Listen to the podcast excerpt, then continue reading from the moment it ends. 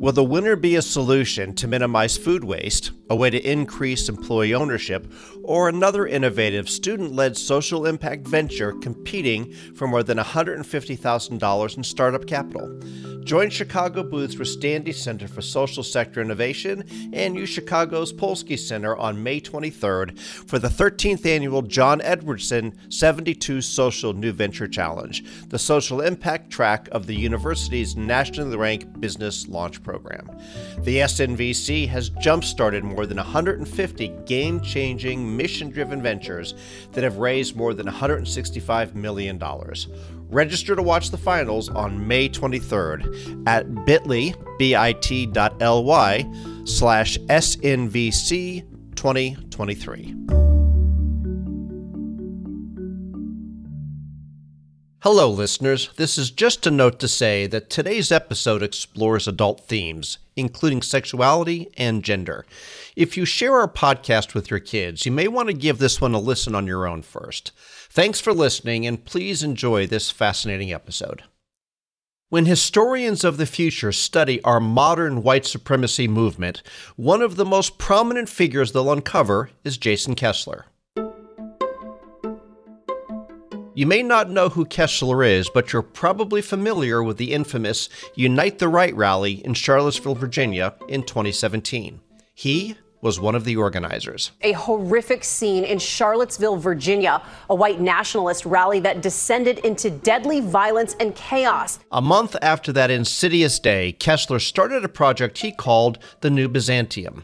It was an attempt to tie distant history to the present, built on the premise that after Rome fell, the Byzantine Empire was there to preserve a white heteronormative civilization. One, some of my work that has traced sort of the popular iterations of Byzantium, especially in far right groups, they don't really know what to deal, how to deal with it and how, what to do with it. That's Professor Roland Betancourt, a scholar at UC Irvine who studies the history of the Byzantine era. He's also a recent recipient of a Guggenheim Fellowship. The Middle Ages has really become a real sticking point for a lot of far right, white supremacists, a lot of homophobic discourse and transphobic discourse in the present. These Nazi groups are turning out in Ohio um, and the, the purported motive behind the attempted arson at the Ohio church, it's all for the same reason to harass and intimidate trans people and queer people.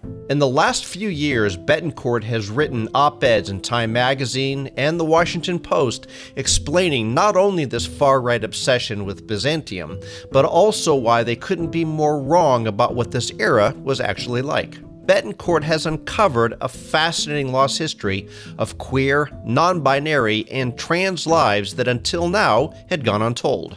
I often was sort of implicitly taught that there wouldn't be evidence for a lot of these lives. And so this project really emerged, I always say, in the margins because it was about me doing my other research and always being shocked at the things that I found in the sort of margins, in passing, that just had never been really sort of given the spotlight that they deserved. In 2020, Betancourt published a synthesis of his research on this era called Byzantine Intersectionality sexuality, gender, and race in the Middle Ages. At its core, his project is really about showing how our current debates about sex and gender aren't as modern as we think they are. They didn't just start this decade or last decade, but centuries ago. I always say people might assume that I wrote this book to make the Middle Ages modern, and one of the things that I was always shocked about in the process was how medieval the modern world is. I, I love that quote, and yeah. I don't, I, I don't mean that in a, I don't mean that in a negative way necessarily all the time.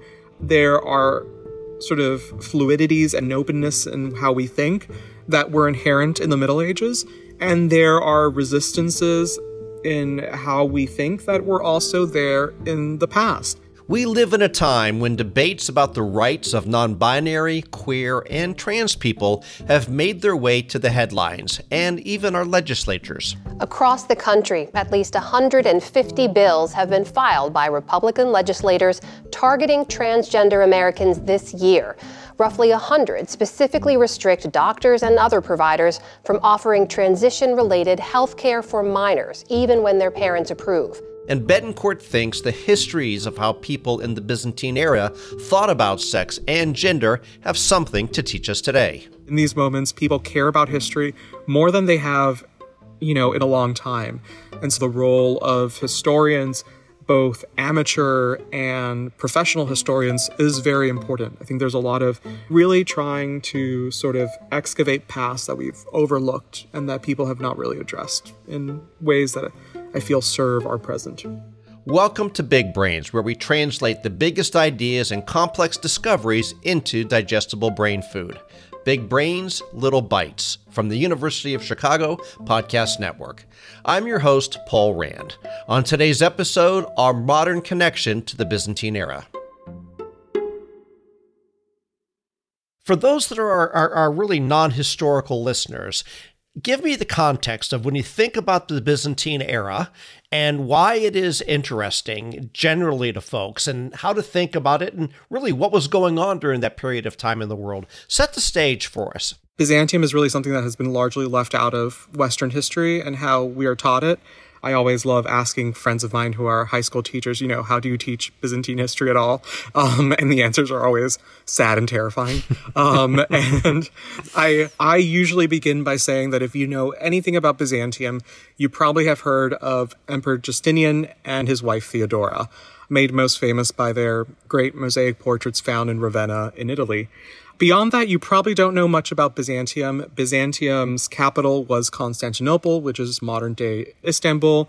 And the Byzantine Empire, sort of at its height under Justinian territorially, basically covered the expanse of most of the Mediterranean. The empire goes roughly from 330, um, with the foundation of the city of Constantinople, to its fall to the Ottoman Turks in 1453. Byzantium spoke Greek and Latin, especially in its early days. And so they had access to the Bible in its source language of Greek. If you've ever read Plato or Aristotle, you've probably read it because Byzantine scribes preserved it in Greek. And that is really sort of a lot of the transmissions of the ancient world.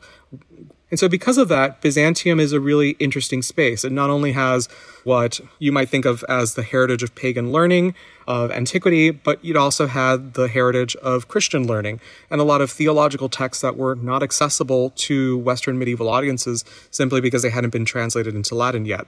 Um, and so, it's a very unique space that really had a very strong sort of intellectual history that, you know, much of the West is still indebted to. Well, there's a, a many different doors you could have gone in to study this period of time, but you have chosen to focus on sex and gender in this culture. And and I wonder if you can tell us why. Yeah, so I was really struck by these very interesting and subversive narratives that colleagues had either overlooked or sought to sort of normalize. I'm also a Latinx first generation American and also a queer person. So I, for me, a lot of that parts of my identity have also helped me to sort of be more sensitive to some of these stories. But I would definitely say that one of the things that I was most struck by in my research was just how much the sources themselves can speak in eloquent ways that you might not even expect them with our own sort of modern eyes. And so I was really interested in how sort of a modern critical language could be deployed to bring out these stories and tell a narrative of Byzantium that could open it up to newer audiences that could be really excited by the type of sort of formulations that this past offered. And and looking at this era on sex and gender, if we could talk a little bit, move into this whole idea about queer identities during this period. One thing that's really critical about the Byzantine world is that there was an extreme number of eunuchs. Eunuchs held very high ranking positions in the empire. Can you explain eunuchs for us, please? Sure. Um, so, eunuchs were essentially young men, probably before puberty, who had their testicles removed. They were not sort of this idea of the eunuch as a slave that I think we have as sort of popular imaginary. They were really high ranking figures, and literally the, the figure who sleeps beside the emperor, sort of the imperial guard, were positions reserved for eunuchs. And we have very high ranking eunuchs who are the treasures of the empire, commissioned buildings, manuscripts, various works of art. They were even described sort of as angels. So oftentimes the depictions that we have of angels as being very pale, with sort of white flesh and white hair, is often modeled on how eunuchs appeared in the period. And so, because of this, you had a real sort of confrontation with the body and its secondary sex characteristics in ways that really allowed a lot of spaces for figures who we might call gender variant in various capacities to exist in this world. One of my colleagues, Leah DeVun, has a great book called The Shape of Sex that traces conversations about non binary identity throughout the Middle Ages and sees how, in the 13th century, the influx of ancient texts like Aristotle into the West really developed this obsession with the idea that the reasonable sort of human had to be sort of exist in a gendered binary, and that before that, especially with a lot of early Byzantine sources, there is this great deal of embrace of the idea that Adam was sort of possessing both sex, because of course Eve is produced from Adam. And so you see what I think is really interesting here is that Byzantium, because it has this corpus of knowledge accessible from early on, and also has figures like eunuchs that upset these binaries, they were thinking about these questions about gender and sexuality in really dynamic ways throughout its history, with its own sort of, you know, moments of reticence and sort of attack as well. There is evidence for all kinds of people across the LGBTQ spectrum in Betancourt's research, but we'll start with same sex attraction.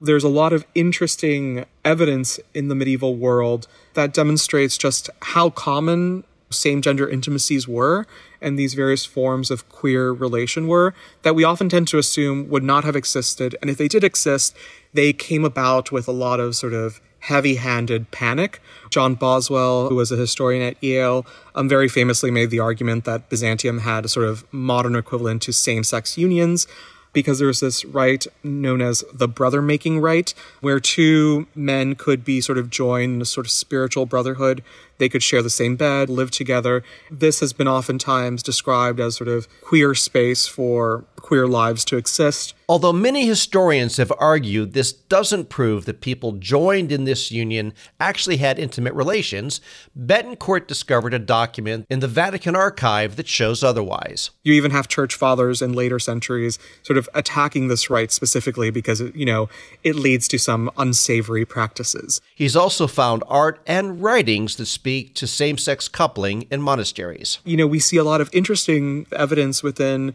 monastic communities, religious same sex communities, where you have this articulation that, you know, two monks might fall in love with each other and they might begin to have sex. Our impression of these early cloistered communities is one in which we might imagine that these relationships would be met with disgust or panic and the harshest of punishments imaginable. But though in all sort of the guidebooks and texts that describe how to sort of handle and administer these types of communities, there's very clear nonchalant sort of discussions of like, oh, okay, sort of you want to break up the relationship, maybe keep them apart. The concerns in monastic communities is like if you have two people that are sort of in love with each other, it's sort of messy and it sort of disrupts the unity of the community as a whole.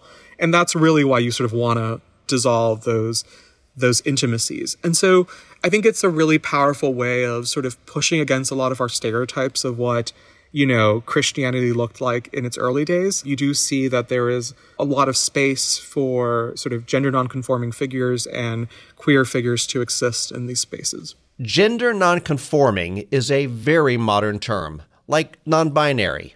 And although it may seem as though it's also a modern phenomena, Betancourt isn't so sure.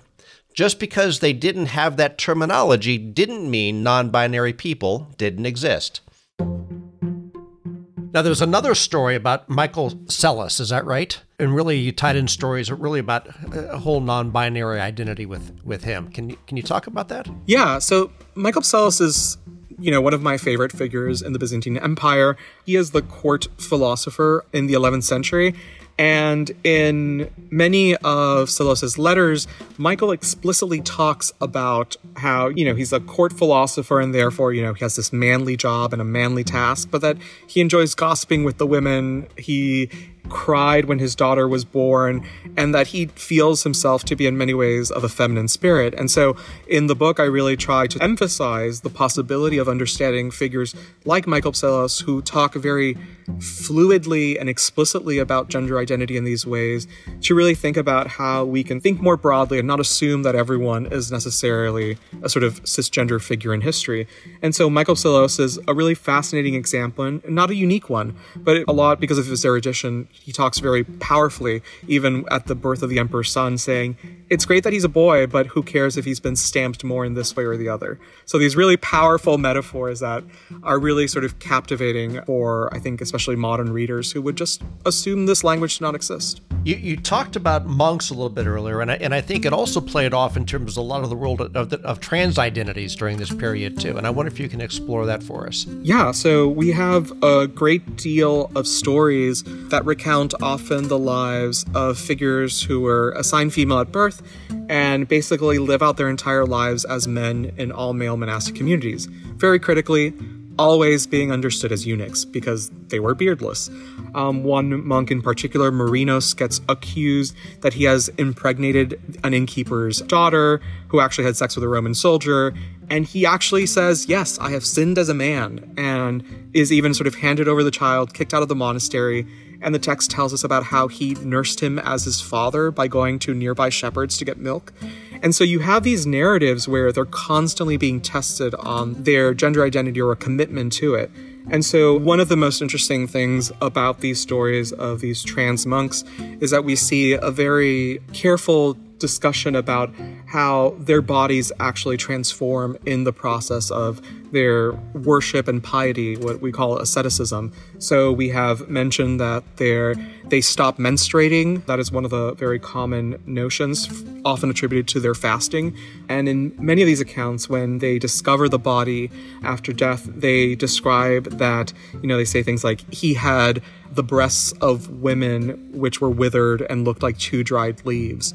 Um, and you also have these discussions of the coarsening of skin through these practices, all sort of stereotypes that are associated in medical guidebooks as sort of a transformation of the body into a sort of masculine form. And even many of these stories say that as the monk is dying, he explicitly asks, Please don't prepare my body for burial so that the other monks don't know about me.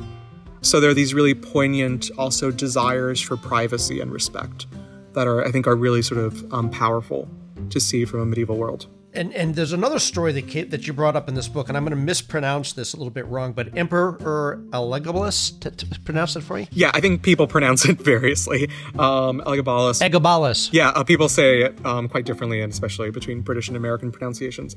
Um, yeah, this is a late Roman Roman emperor who we have preserved in Dio Cassius's history a really negative view of the emperor but a really negative view that is really structured completely on ideas about the sort of indication that this emperor basically identified as a woman and even went as far as to ask Roman surgeons that if they could sort of produce a vagina in their body so that they could have both organs. There are some people who want to claim that concepts like non binary and trans are modern day inventions, but Betancourt believes his work proves that people have always existed with these identities. You know, I also it's important to also say like these moments are also not queer utopias. They aren't perfect and ideal for queer figures, but they do at times speak so powerfully. The sources themselves speak so powerfully um, to queer and trans lives that I think it's really important to just dare to imagine like different paths than the ones that we've assumed existed. And I think this book is really about showing, you know, especially queer and trans communities like, hey, you have a long history that you're a part of. But what lessons does that history hold for us today? Well, that's after the break.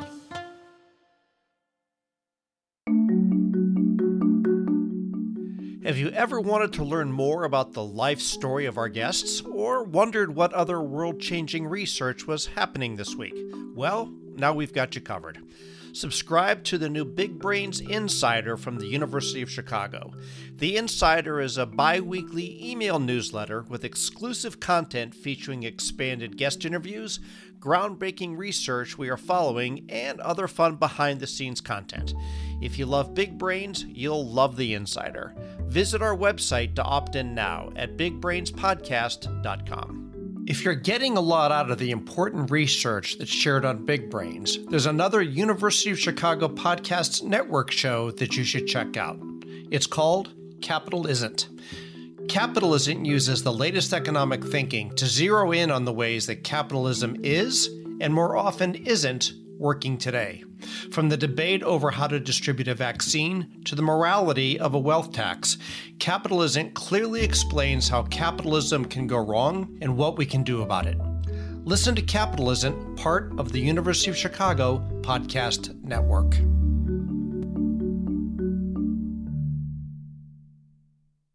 So let, let's let's apply a little bit some some of the historical perspective to where we are today and the, the questions around trans rights and freedoms and, and ability to live life is really becoming a very hotly contested um, legislative issues in some cases. And, and how did we go from where we were to where we are today and and why is this coming around in the way it is as you look at this as a historian i think one of the most interesting things is to think about the ways in which a lot of the concerns that we have today and sort of rampant transphobia in particular that we see did not exist in the Middle Ages. It was not sort of the primary concern. They were medieval theologians were a lot more concerned if there was leavening in the Eucharistic bread than they were about someone's gender identity. And I think that's really critical. And, and so when we see any sort of fundamentalist notion of, you know, what the Bible says or Christianity, I'm like, well, then let's start worrying about some of the theological nuances that they actually cared about. Um, and I think that's something that's important that, that the sort of focus on these particular issues are very unique in the present in their sort of the sort of extreme sort of articulation and concern. Uh, but yet, that doesn't mean that in the past these figures did not exist or these conversations didn't exist. They were there, very much so. They were just not sort of the central focus of broader sort of political concerns. One prominent example of debates about sex and gender gets wrapped up into politics is in a Byzantine text called, aptly, The Secret History. So the secret histories are really um, fascinating text. You know, historians really don't know often what to do with this text. It was produced by the court historian Procopius, who was the historian of Justinian and Theodora, who I mentioned earlier. It is a text that tells us a lot of interesting stuff about issues that were going on in the period, a lot of sort of critiques of Justinian's rule sort of policies of taxation, sort of how he handled his administration, how he sort of enforced laws not with an even hand. And it really begins with this very almost modern prologue that's like, I was there when this was all going down, and I couldn't tell you before, but now I'm going to tell you what actually happened in the court. It really sounds like a lot of the, the text coming out of the Trump administration. Like, I was in the room where it happened, and this is what it's go- was actually happening. Just like these conspiracy theories where it's like, everything you know is wrong. I'm going to tell you what's right. And as part of the Secret Histories attack, he really goes off, in general, on the women of Constantinople for being very promiscuous, but also particularly on the Empress Theodora, and goes through a lot of sort of extreme language to try to explain to the reader just how sexually depraved she was. Um, and so I think that as a political text, rhetorically, it has a lot to show us. And the attack on women is very sort of important there. You tied this to some modern parallels.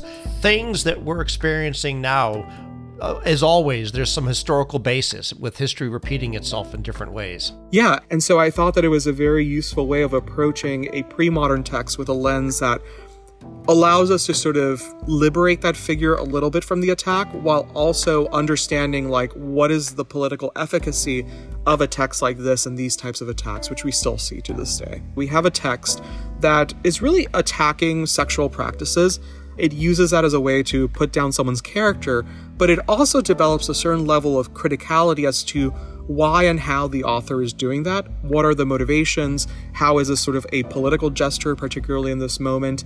And so it's a really fascinating text because it shows us a lot of the stereotypes and language that this author used to attack a very powerful woman. And a lot of it even sort of addresses issues that oftentimes she conceived, but very rarely did she actually give birth, speaking to the practices of abortion and contraceptives that existed in the period. And one of the great lessons about the secret history is that it even attacks Emperor Justinian for the fact that after he sort of gained power and became a little bit more bold, he actually passed a law against sort of homosexual acts and then began to prosecute people he did not like using that law and using sort of past instances or knowledge of sort of any sort of same sex, same gender activity. And so I think that that was one of the really interesting moment of understanding that a lot of these concerns are oftentimes not religious, they are not moral, they are political sort of tools of attack. Well, you brought up uh, a moment ago this whole idea of abortion, and we think we have uh, questions and, and, issues around abortion right now. We go back to this time period. These are not new controversies, are they? No, I you know, I think in some ways the obsession with it is the newest part. It is really fascinating, you know, you, in all these early Christian texts, you know, you have these ideas of like oh, abortion is not great. You probably shouldn't do it, but you should also have some compassion for the mother, the woman who is choosing to do this, whether it be for medical reasons or for other reasons. To one church father, even going as far as saying like, the person who should be sort of held accountable is not not not the woman but actually the man and doubly so because not only have you killed the child but you also have caused the mother, the potential mother, to become sort of a criminal as well. But what's really fascinating is that then you look at these elite sources and these sort of gynecological medical textbooks essentially, and they have all sorts of practices, not only for contraceptives and abortions, going as far as surgical, sort of late term abortions as well. And you really begin to see that there is such a divide. It's never sort of the elite women that are being attacked. It's always sort of these mythical low status women that are sort of the target of sermons.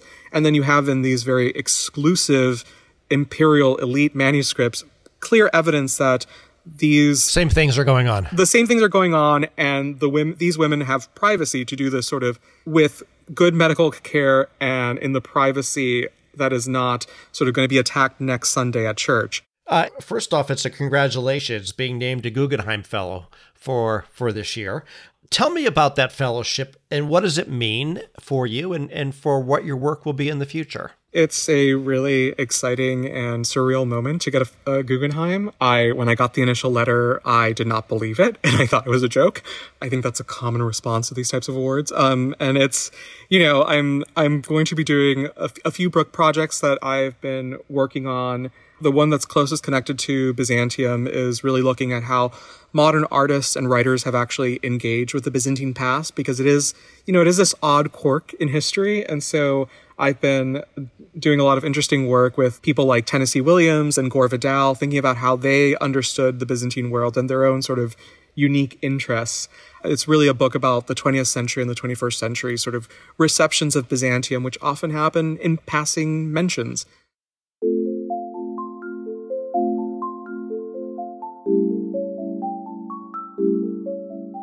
Your book's getting some nice attention, has gotten some nice attention, and I'm wondering if beyond writing for a very insular world that that uh, you know may be focused on the medieval period, the Byzantine period. Is there a hope that there are lessons or insights for a broader audience that get taken away from your work? And if so, what what what do you hope that those are? Yeah, no, that's a that's a great question. You know, one of the things that I really made an effort to with this book is to really you know, venture out and write op eds that sort of summarize sort of key takeaways from chapters. You have. You've been prolific. Yeah, and I think that's important. Not, I will say this, and I want this to be on record. It's not because it sells sells books. Like that is not the case. That's not how it works.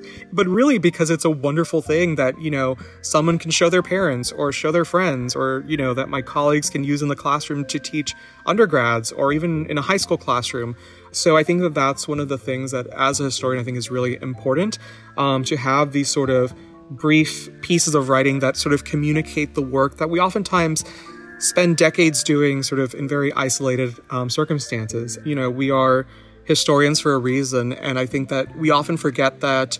You know, there's a lot of talk about anachronism and sort of corruptions of the past to presentism, but we often forget that that's really that idea is a very modern and sort of counterintuitive construction. You know, if you look at any public library produced in the early 20th century, if you go to any research institution from the early 20th century, there is a commitment that the humanities and the arts are for the betterment of the present. And I think that that commitment is something that we really need to embrace of not only doing sort of public historical work, but also understanding that we are active participants in our present, um, not just bystanders.